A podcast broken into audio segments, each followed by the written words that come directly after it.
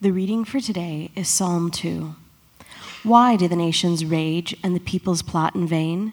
The kings of the earth set themselves, and the rulers take counsel together against the Lord and against his anointed, saying, Let us burst their bonds apart and cast away their cords from us.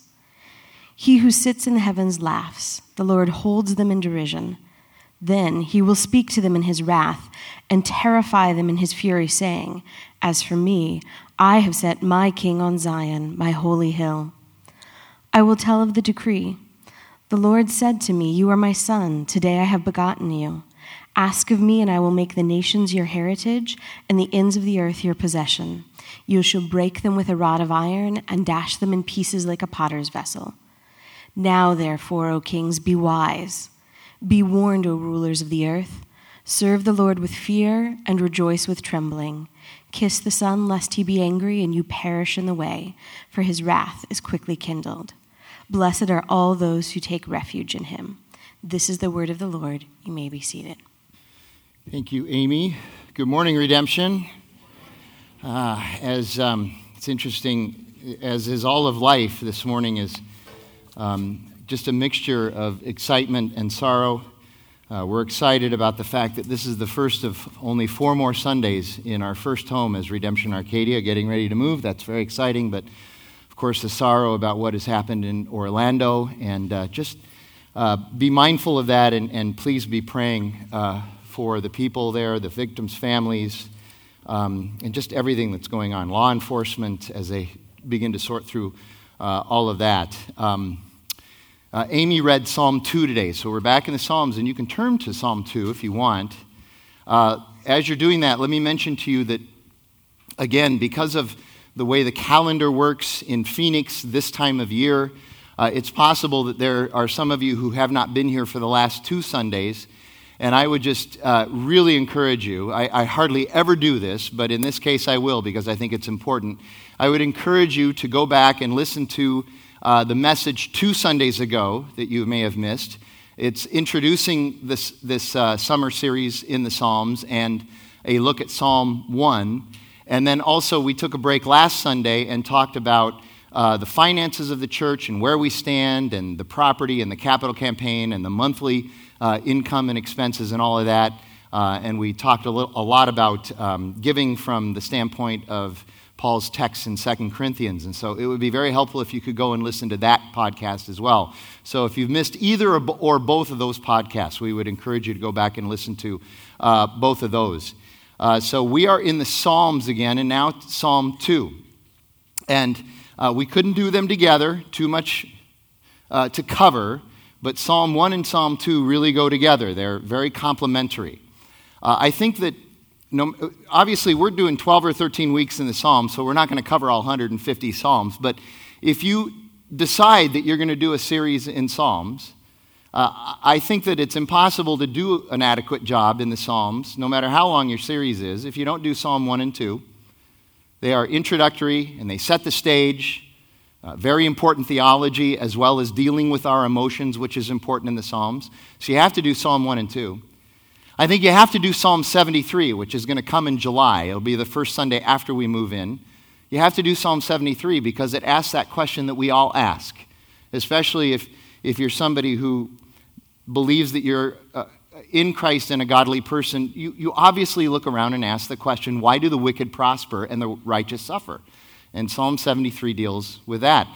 Uh, I, I think you have to do Psalm 23 because, you know, it's Psalm 23. And, and you have to do Psalm 137, which uh, most people would, would really rather just ignore or pretend doesn't exist. It has some of the, if not the most graphic and violent language in the Bible in it. It kind of goes along with the end of Judges. I mean, it seems like it ought to be just grouped with the end of the book of Judges. Uh, so you have to do Psalm 137 if you're going to be honest about dealing with the spectrum of the Psalms. And, and I think also you have to do Psalms 146 through 50, the, the, the praise and thanksgiving Psalms that talk about genuine praise and worship and thankfulness to God. And so that, that would be my position on that. So Psalm 1 and 2 complement each other, they, they go together. Uh, Psalm 1 gives us a very clear picture of the contrast between the one who is righteous and walks in the counsel of, of God and the one who is wicked and walks in the counsel of the scoffers of God and his people. Psalm 2 then expounds on the righteous and the wicked, explaining that the righteous uh, are those who submit to God, to God's will, and to his anointed, and the wicked who rage against God and his anointed. And Psalm 2 is expressed in four stanzas, which could also be described as four different voices in the psalm. If you notice, each of the, of the paragraphs or stanzas changes in its, in its voice, in, in what's being done in each of those uh, stanzas. So, stanza 1, or voice 1, verses 1 through 3, the rebellious rulers and the rebellious peoples, those who rebel against God, are described. Those who do not believe in, in God are described. Verses 4 through 6 is God's response to those who are rebellious. That's the second voice. The third voice, verses 7 through 9, is the, the Davidic king. The, God's anointed is speaking from his perspective. And then voice 4, the fourth stanza, verses 10 through 12, is God's wise counsel to the rebellious. He doesn't, he doesn't just say, Look, you're in deep trouble, but he, then he counsels them and hopes to bring him, them unto him. And here's the big idea for today, and we'll explain this a lot more as we go along. But I think for the, for the vast majority of us, even if, we're not, if we've not been around church or Bible or theology for very long, I think we get this. The, the big idea today is ironic justice. And ironic justice is when our sin turns against us. This uh, pleasure or advantage or uh, desire of our heart, whatever it is that is contrary to the created order and contrary to what God would call us to, and we go and do it, when that turns against us, that's known as ironic justice. Ironic justice. So let's dive back into Psalm 2 and take, them one take it one stanza at a time. So here you go, verses 1 through 3 again. Why do the nations rage and the peoples plot in vain? The kings of the earth set themselves and the rulers take counsel together against the Lord and against his anointed, saying, Let us burst their bonds apart and cast away their cords from us. So, this word rage means to cause an uproar. In other words, you're stirring things up, you're causing an uproar. And people who rage often have no idea what they're really doing. They're just, they just know they don't like something, and so it's a, it's sort of a violent emotional response. But then this word plot is really interesting. In, in the Hebrew, if you really study this word, you find out that it means to fantasize. So this plot, this plotting by those who rage against God, is really just a fantasy. They think they're right, but it's a fantasy, it's fanciful. And so their fantasizing is actually in vain, which is one of the messages God is trying to get across in this psalm is that when you rage against God and his anointed, you are doing it in vain. The word vain means worthless, empty, and good for nothing. The psalm also says that they, they all take counsel in each other. I mean, all of us are doppelgangers of thought, all of us. Christians are doppelgangers of thought.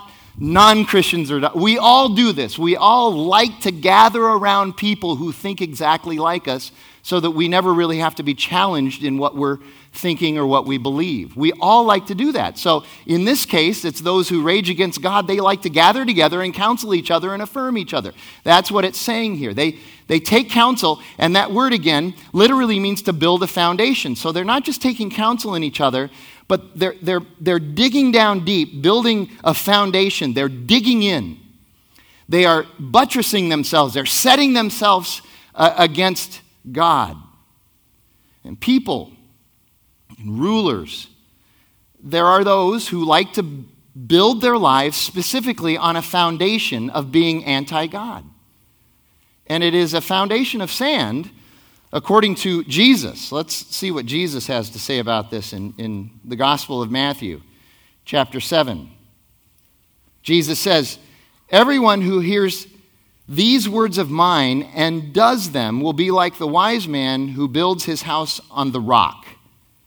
And the rain fell, and the floods came, and the winds blew and beat on that house. But it did not fall because it had been founded on the rock, on a solid foundation. And everyone who hears these words of mine and does not do them will be like the foolish man who built his house on the sand. And the rain fell, and the floods came, and the winds blew and beat against that house, and it fell. And great was the fall because of it. Uh, Psalm 2 and this little section of the Sermon on the Mount in Matthew 7 really go together. You'll also see later on as we go through this that there are parts of the book of Romans, Paul's letter to the church at Rome, that really seem to be based a lot in the, the understanding that Psalm 2 uh, teaches us as, as well. And then that third verse simply is this it's, it's the person, it's the, the nation, it's the, the rulers and leaders who say, We just want to be released from God. We want to break his cords because that's real freedom. Don't, don't tie yourself up in the prison of God, but genuine freedom comes when you release yourself of God, when you don't, you don't worry about God anymore. That's genuine freedom. Some people see God as a prison, and I will tell you, some people see God as liberation. Now, there's a little bit of truth in both of those statements, depending on how you look at it. I think, again, here you go, Romans 1. I think it's interesting.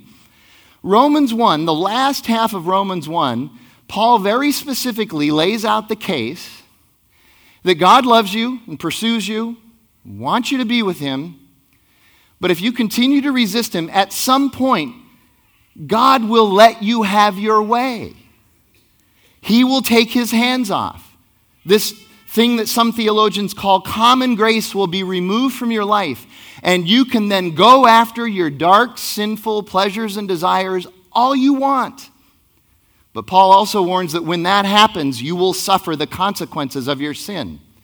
The wrath of God will actually be expressed in you suffering the due consequences of your sin. That's what that looks like.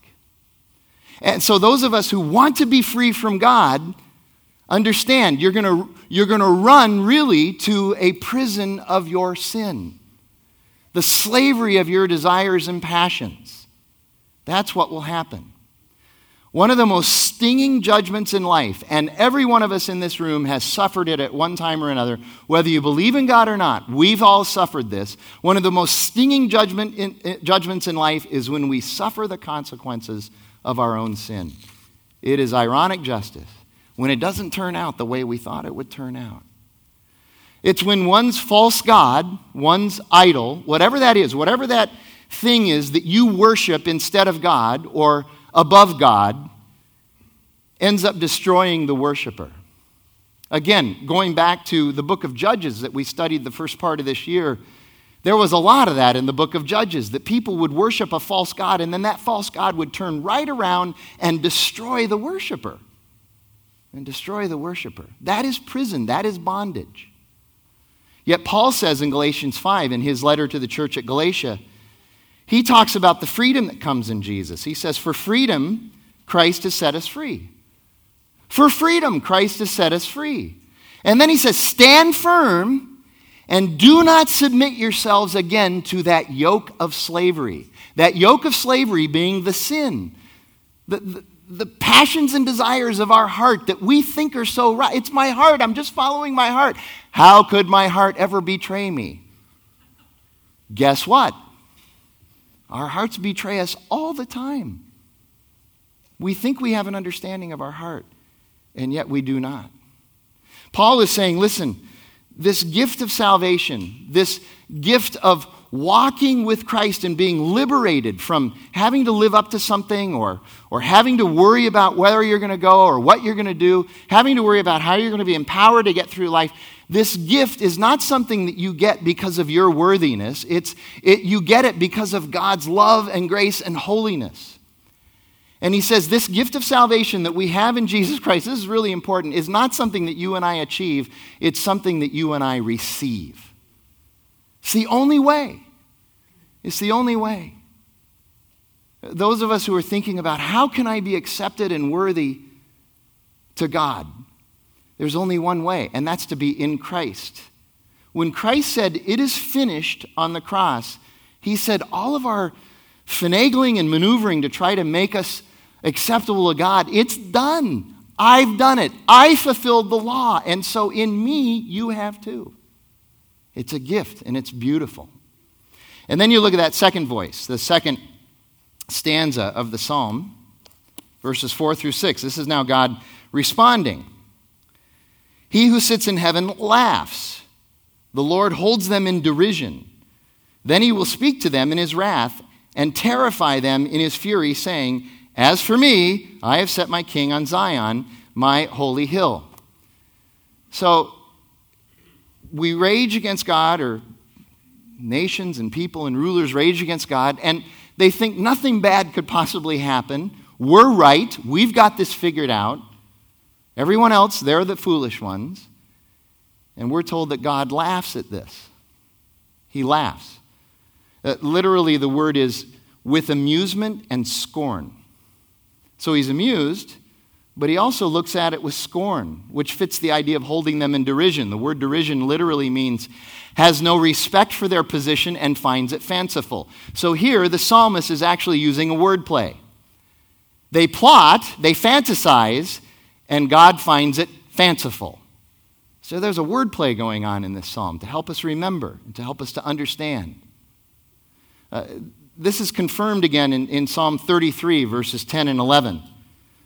The Lord brings the counsel of the nations to nothing, he frustrates the plans of the people.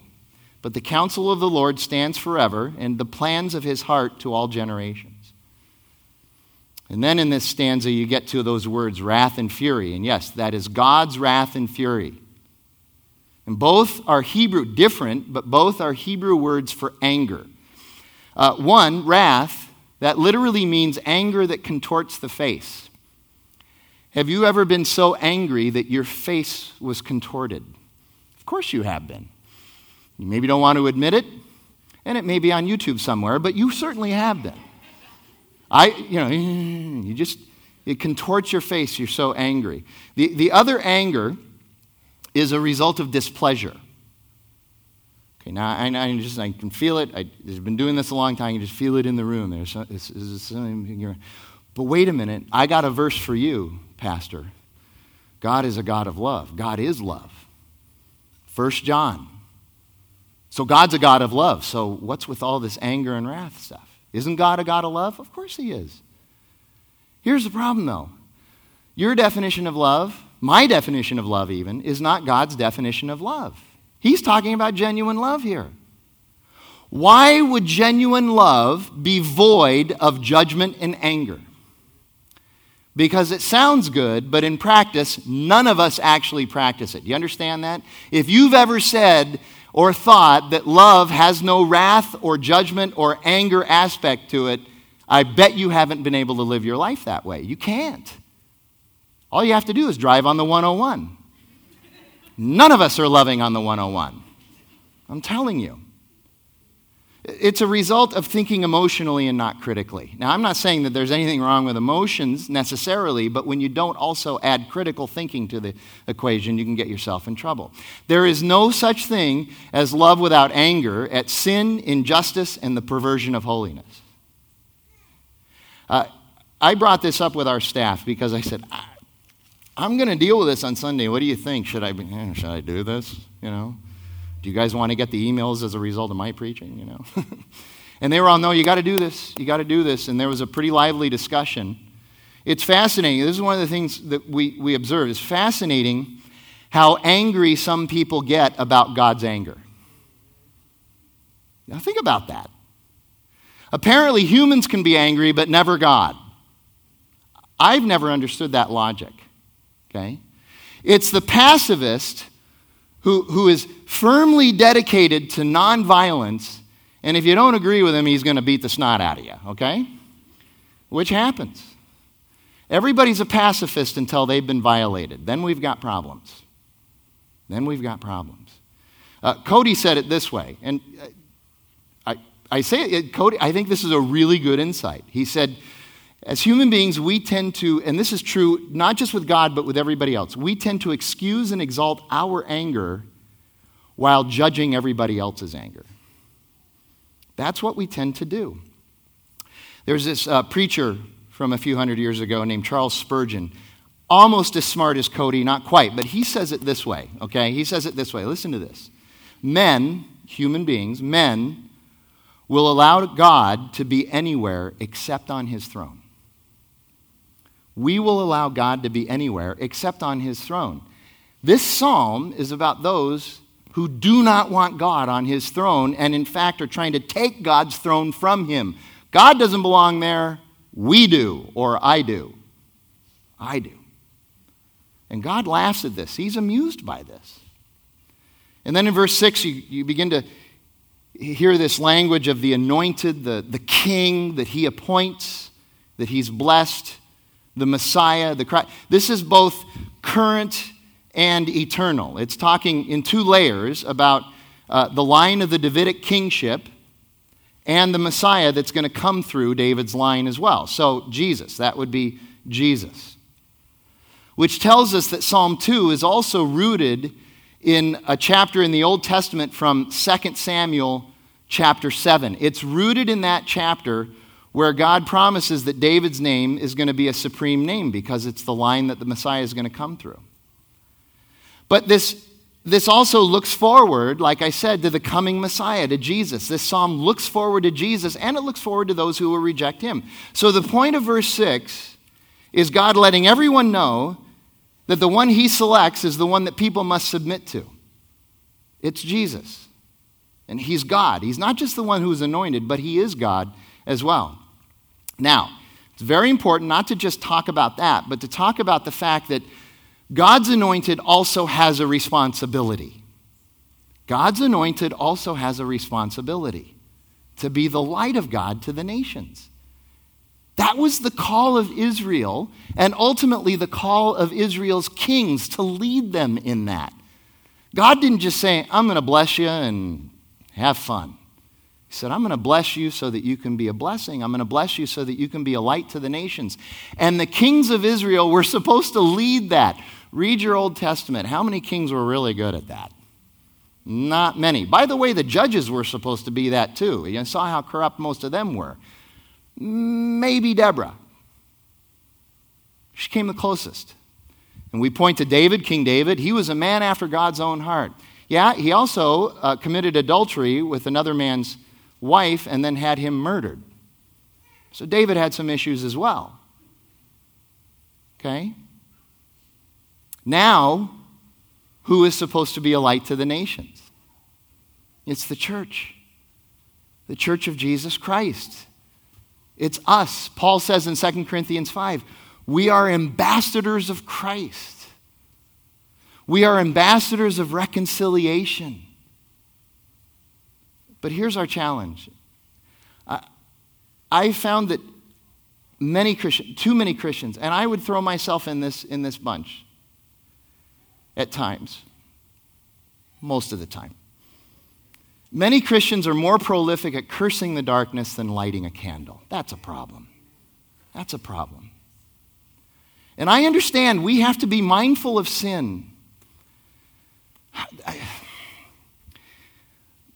Blowing up a nightclub because you don't agree with those people, whoever it is, I know you're going, eh, they weren't Christians. Okay, uh, whatever it is, blowing up a nightclub is not a good way to get your point across. Amen? Now, I'm, I would say that no matter who did it. And the investigation is still ongoing, so we don't know for sure. I just know that in theory, that's not the way you do it. Too many of us want to want to curse the darkness and never go about lighting a candle. Jesus says, We're the light. You are the light of the world. You're the salt of the earth. You are not the arbiter. I am not the arbiter of curses. That is actually God's job. Romans chapter 12 very specifically tells us do not overcome evil with evil. I know that that's our proclivity. I get that. And I understand why we respond that way. But it says, do not overcome evil with evil. God will avenge. That's what Paul says. God will avenge. And he's quoting the Old Testament as well He says, overcome evil with, with good. Again, you and I think we can read hearts. We think we can read other people's hearts, and we don't even really ever stop to ponder whether or not we're reading our heart correctly. We just assume that we have. And yet, the human heart, under the corruption of sin, Jeremiah 17 tells us, is wicked and deception above, uh, wicked and deceptive above everything else. Who can understand it? In other words, no one can understand it. No one can understand. It. You've heard me rail on this before. I'll rail on it again. Just follow your heart. Okay, carry that to its logical conclusion. If everyone just follows their heart, we're going to have chaos. Whose heart wins? That's what I want to know. Nobody ever wants to answer that, that question. Well, God knows the hearts of people because He knows everything. He's sovereign. And He's going to take care of it. Our job is to have faith and to trust Him. The third voice, verses 7 through 9. The Davidic king now speaks. I will tell of the decree. The Lord said to me, You are my son. Today I have begotten you. Ask of me, and I will make the nations your heritage and the ends of the earth your possession. You shall break them with a rod of iron and dash them to pieces like a potter's vessel. Ooh, that verse 9, a little tough. So, verse 7 God's anointed tells of the salvation story of God. He's telling the salvation story of God in very brief poetry. And he says, Those who align themselves with God through the anointed will gain an inheritance. If you're in Christ, you will gain the inheritance, which is the New Jerusalem. But then verse 9 tells of those who reject God and his anointed, and the description is really tough. You're going to be broken with rods, and you're going to be dashed to pieces like a, like a, a, a clay vessel, which is very easily dashed to pieces. This is, this is tough language. Uh, yeah, offensive even. Offensive. Just wait till we get to Psalm 137. Whoa. Okay? This is metaphorical, and I'm not trying to soften it by say, saying it's metaphorical language, but it is metaphorical language depicting what happens when a person's sin and, re- and rebellion turns on them. And what happens is destruction and death. Rods will dash you, break you, and, and you'll be dashed to pieces. But in the midst of this, I want you to consider this. This is good news, and here's why. Okay? Jesus was broken. He was not broken by a rod of iron. Jesus was dashed to pieces, not like a clay vessel, but by his execution. He was broken on the cross, and he was dashed to pieces by his execution. The crucifixion of Jesus is singularly, at the same time, the greatest act in the history of humanity and the most heinous and most evil act in the history of humanity. Jesus was unjustly executed, but in the midst of that, his body has been broken and dashed so that we don't have to be. That is good news. He took that upon himself. In him, we get to exchange our destiny, our deserved destiny of brokenness, for his holiness, his perfection, and his righteousness. That's the gospel. That is the gospel. And this psalm clearly looks forward to that. This is the Davidic king speaking of that. So this psalm is both current, we can apply it to our lives now, and it's prophetic. It tells of what's to come. The last voice, the last stanza, verses 10 through 12. God's wise counsel, his warning to those who would rebel against him. Now, therefore, O kings, be wise. Be warned, O rulers of the earth. Serve the Lord with fear and rejoice with trembling. Kiss the Son, lest he be angry and you perish in the way. For his wrath is quickly kindled. Blessed are those who take refuge in him.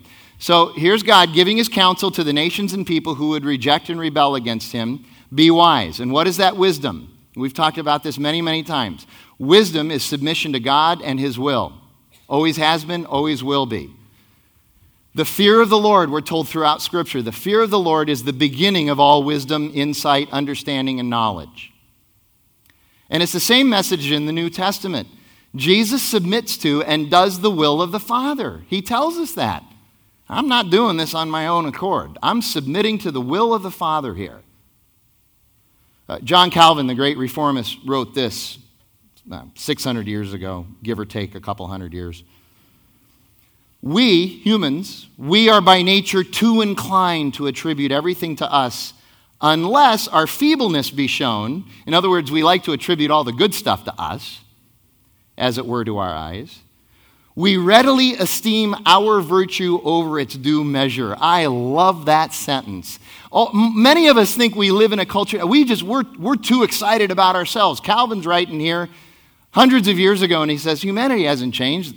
Humans back then were too excited about themselves, too thrilled with themselves. And then this language of verse 12 kiss the Son. Another way to say this is kiss the ring. So anytime you see kiss the Son or kiss the ring, it literally means show reverence, respect, and submission. So kiss the Son means you need to submit to and show reverence to the King, the Messiah.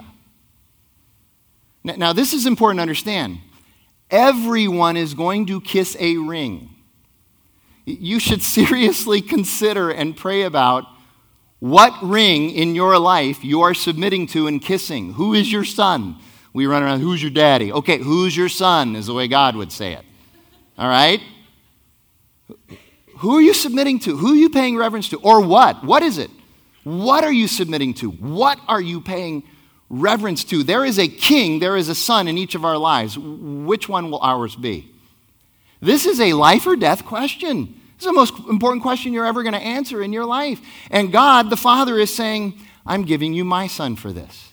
And he's going to be broken and dashed for that purpose so that, so that you can have him and he can have you. It's the gospel. We're also called to rejoice with God in, with fear and trembling, but we need to understand those words too. When we talk about fear and trembling in, Scripture, about, you know, fear is the beginning of all wisdom, fear of God is the beginning of all wisdom, um, it's a fear and trembling that literally we all understand and appreciate. It's a fear and trembling that comes when we recognize greatness and raw power. Uh, think of the one person you would absolutely love to meet, but you probably never will, because of your great love and respect and admiration of them. They're, they're just, they have done something that you just you really revere. So, somebody in your industry, somebody maybe it's an athlete or or an entertainer or, or, or whatever it is. That's the fear and trembling that we would have if we were ever in that person's presence. Okay? Uh, there's a, an actor, uh, the vast majority of you are probably going to say, ah. Some of you guys that are like me, a little bit older and beyond, you're going to go, okay, I know who that is. Show, show the picture of the young Bruce Dern. That's Bruce Dern. It's a picture from uh, his 1972 movie, The Cowboys, with John Wayne. Okay? And then here's a more recent picture of him. This was taken uh, just after, in 2012, he shot the movie Nebraska, which was actually nominated for uh, Best Picture. That anybody see Nebraska, by the way? Okay, yeah. Uh, he was also nominated uh, for an Oscar for Best Picture in Nebraska. Uh, in 1977, he was nominated for uh, an Oscar and Best Supporting Actor in Coming Home with Jon Voight and and um, what's her name? Jane Fonda, yeah. Sorry. um, so he's been nominated for a couple of, of uh, Academy Awards, but perhaps, go back to that first picture if you could. Perhaps he's best known for this role. He didn't even have a name in this role, he was called Longhair. Okay? In the movie, the Cow- 1972 movie of the Cowboys with John Wayne, uh, Bruce Dern became and is the first and only person to ever murder John Wayne on camera. Now, there was another war movie where John Wayne actually died, but he wasn't killed by somebody on screen. This is the only one. And there's an interesting backstory to this. I know I'm digressing a little bit, but this stuff interests me. There's an interesting backstory to this. Uh, there are many people who say that, that Bruce Dern was as talented or more talented than, say, Jack Nicholson, and he was kind of of that era, Jack Nicholson, okay?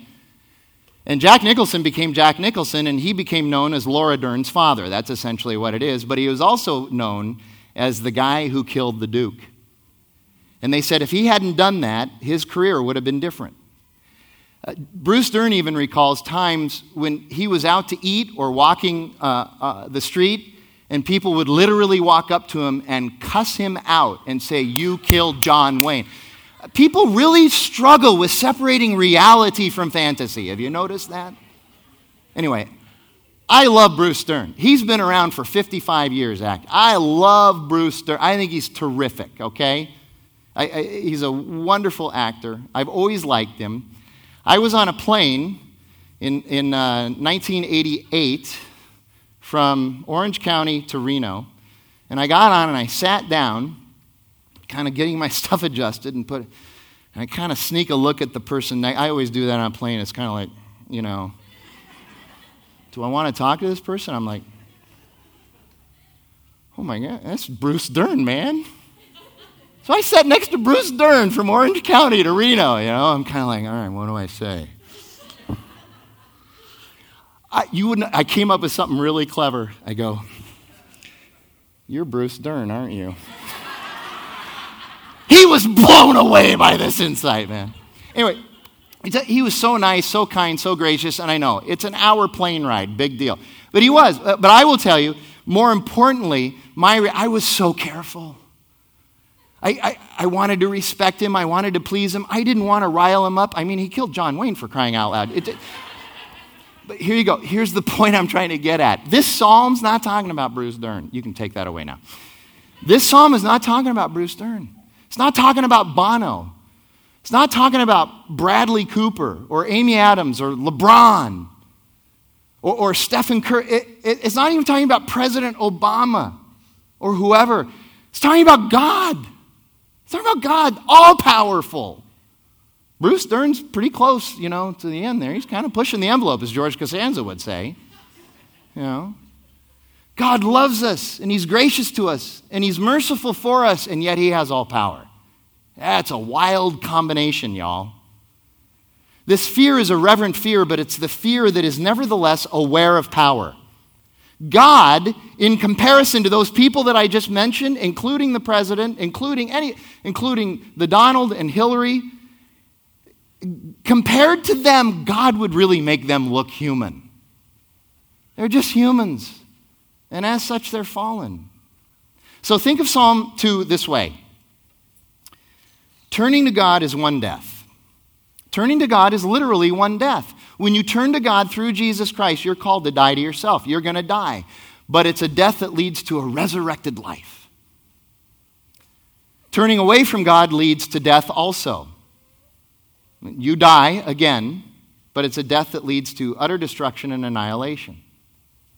Jesus says, if you're going to come after me, you need to deny yourself, literally, die to yourself and pick up your cross. So there's going to be a death. Which will it be? Are you going to die to, self, die to yourself and be resurrected, or are you going to die to yourself and be annihilated? Those are pretty much our two choices. And by the way, it's our fault. We hate this part. Again, Psalm 9, verses 15 through 16, kind of confirming again the theology that we find here. The psalmist says this The nations have sunk in the pit that they made. In the net that they hid, their own foot has been caught. They set this whole thing up to trap somebody else, and all they did was trap themselves. The Lord has made himself known. He has executed judgment. The wicked are snared in the work of their own hands. It's their fault. It's our fault. Romans 1 again. God turns us over to our sin. And here you go sin judges us. and, and it judges us to be found wanting, lacking. So let me return to this question. So, how could a loving God do this? Again, genuine love cannot exist without judgment. We understand this in practicality, but not often in theory or ideology. And I would just say this can you ever show me a parent who's never been angry and judgmental about something dangerous or destructive that comes into their child's life? You can't do it. Junior's running out into traffic. I love him so much. Go ahead. It's just silly. It's just silly. But second of all, we always seem to forget that God really, in most respects, is merely just giving us what we want. He's turning us over to the sin that we so desperately seek and desire, and then it's our sin that gets us. It's a clear teaching of the Psalms. It's a clear teaching of Romans 1 and Ephesians 2. You can find it there as well. It's clear teaching of Jesus in the Gospels. But our problem is, is that we're always looking for a scapegoat. And by the way, our favorite scapegoat is none other than, than God. The fact that sin often turns itself on the sinner is known as ironic justice. It's ironic that what we want so desperately would turn against us. What we serve so heartily would turn against us. But it's also ironic. Now, hear this. It's also ironic that Jesus went to the cross, and here's why. It's another form of ironic justice. When Jesus went to the cross, Satan thought he had won. But in reality, the cross turned out to be for Satan and sin's destruction. Satan celebrating, and he's celebrating his own demise when Jesus goes to the cross. The consistent teaching of Scripture is that there are those condemned and those redeemed, and those redeemed are the ones who turn to God, and those who are condemned are the ones that turn away from God. Uh, verse 12 talks about the refuge in God. Derek Kidner, great Old Testament scholar, says it this way There is no refuge from God, only refuge in God. And I would say, by the way, there's no refuge from sin except in Jesus Christ. It's the only place. But also, and let me close with this I think this is important to also look at the other side of this. This psalm is not just a warning for people who do not believe in God, but also it is assurance and hope for those who have ever suffered under unjust kings, unjust rulers, unjust governors, and unjust leaders. Anybody in this room like that? Have You ever suffered under somebody who is unjust, who is leading you, supervising you, governing you? This is an important notion because we talk a lot about submission here because the scriptures call us to submission. And, and, the question would be, and it's a legitimate question what if the leader that we have to submit to is wicked?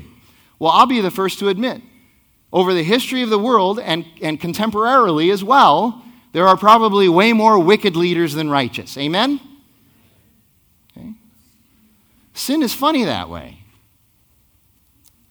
You, you know why no one wants the other political party to ever win elections? You know what's at the root of that? Do you know, really, if we really get down, if we just kind of peel back the layers, you know why nobody wants the other side to win elections? We don't want to be ruled by anyone who is unrighteous. Have, have you noticed that there hasn't been any election recent? And I'm, and I'm older than most of you. I can't remember the last election where we actually were exalting the attributes and characteristics of one uh, candidate over and against the other. Instead, we're just attacking the other side, talking about how awful they are. And the truth is, they are awful. They're human beings, they're sinful, they're corrupt, okay? But we don't want to be ruled by the unrighteous. Now, that statement is true, but do you see the irony in the statement? We don't want to be ruled by the unrighteous. If your side wins, the other side's going to be ruled by the unrighteous. Election evening is going to be so much fun. I guarantee you this unrighteous people are going to win the election. And to put our faith and hope in that is just is, is not helpful. We, uh, we need to vote and all that stuff, but to put our faith and hope in that. See, I love the story of Joseph in Genesis, Genesis 37 through 50. Here's one leader who is like the exception to all of this. He was truly righteous. What a wonderful story. Uh, this is a man who suffered greatly. Joseph suffered greatly. Now, we're going to talk a lot about suffering in the, in the Psalms, and we already have to some extent. We know that suffering is for our good and for God's glory. We know that we suffer from today, we suffer from our own sin. We also know for a fact that we suffer because of the sin of, sin of others. We also suffer because uh, uh, sin has corrupted the created order, and so we have earthquakes and hurricanes and things like that. There's, a, there's myriad reasons why we suffer. Joseph specifically suffered because of the sin of others, and yet, he forgave freely and lived compassionately and mercifully. And when he finally got to rule, he gave grace and favor not just to his own people, but more especially to the people who weren't his own people and to the people who oppressed him and persecuted him. He is what, the, what we call in the Old Testament a Christ type. We see a foreshadowing of Jesus in Joseph, yet I admit he's more the exception than the rule. And so you're saying, so, Pastor, you're admitting that this submission thing that you're on top of, you're riding herd on so often, it has some flaws, right? Sure, it does. But here's what we need to understand the flaw is not in God's command, the flaw is not in God's righteousness, the flaw is not in God's design, but the flaw is in human nature and execution. The flaw lies with us. It's not God. Our behavior does not invalidate the truth of God. Amen? So, so again, it's a question of faith and trust, which, by the way, is a major theme in Scripture if you haven't noticed. So, how much faith did Jesus have in going to the cross? Remember his last prayer to God before the trial and the execution happened. He's in the garden and he says, Father, if there's another way we could do this, I know I signed up for this, but let's just have one more conversation about this. Find out if we can figure it out. But ultimately, what did he say? It's not my will, it's your will. I'm going to the cross. So here you go. Jesus, God in the, in the flesh, he submitted himself to the most notoriously corrupt governmental regime of all time, and he did it to his death.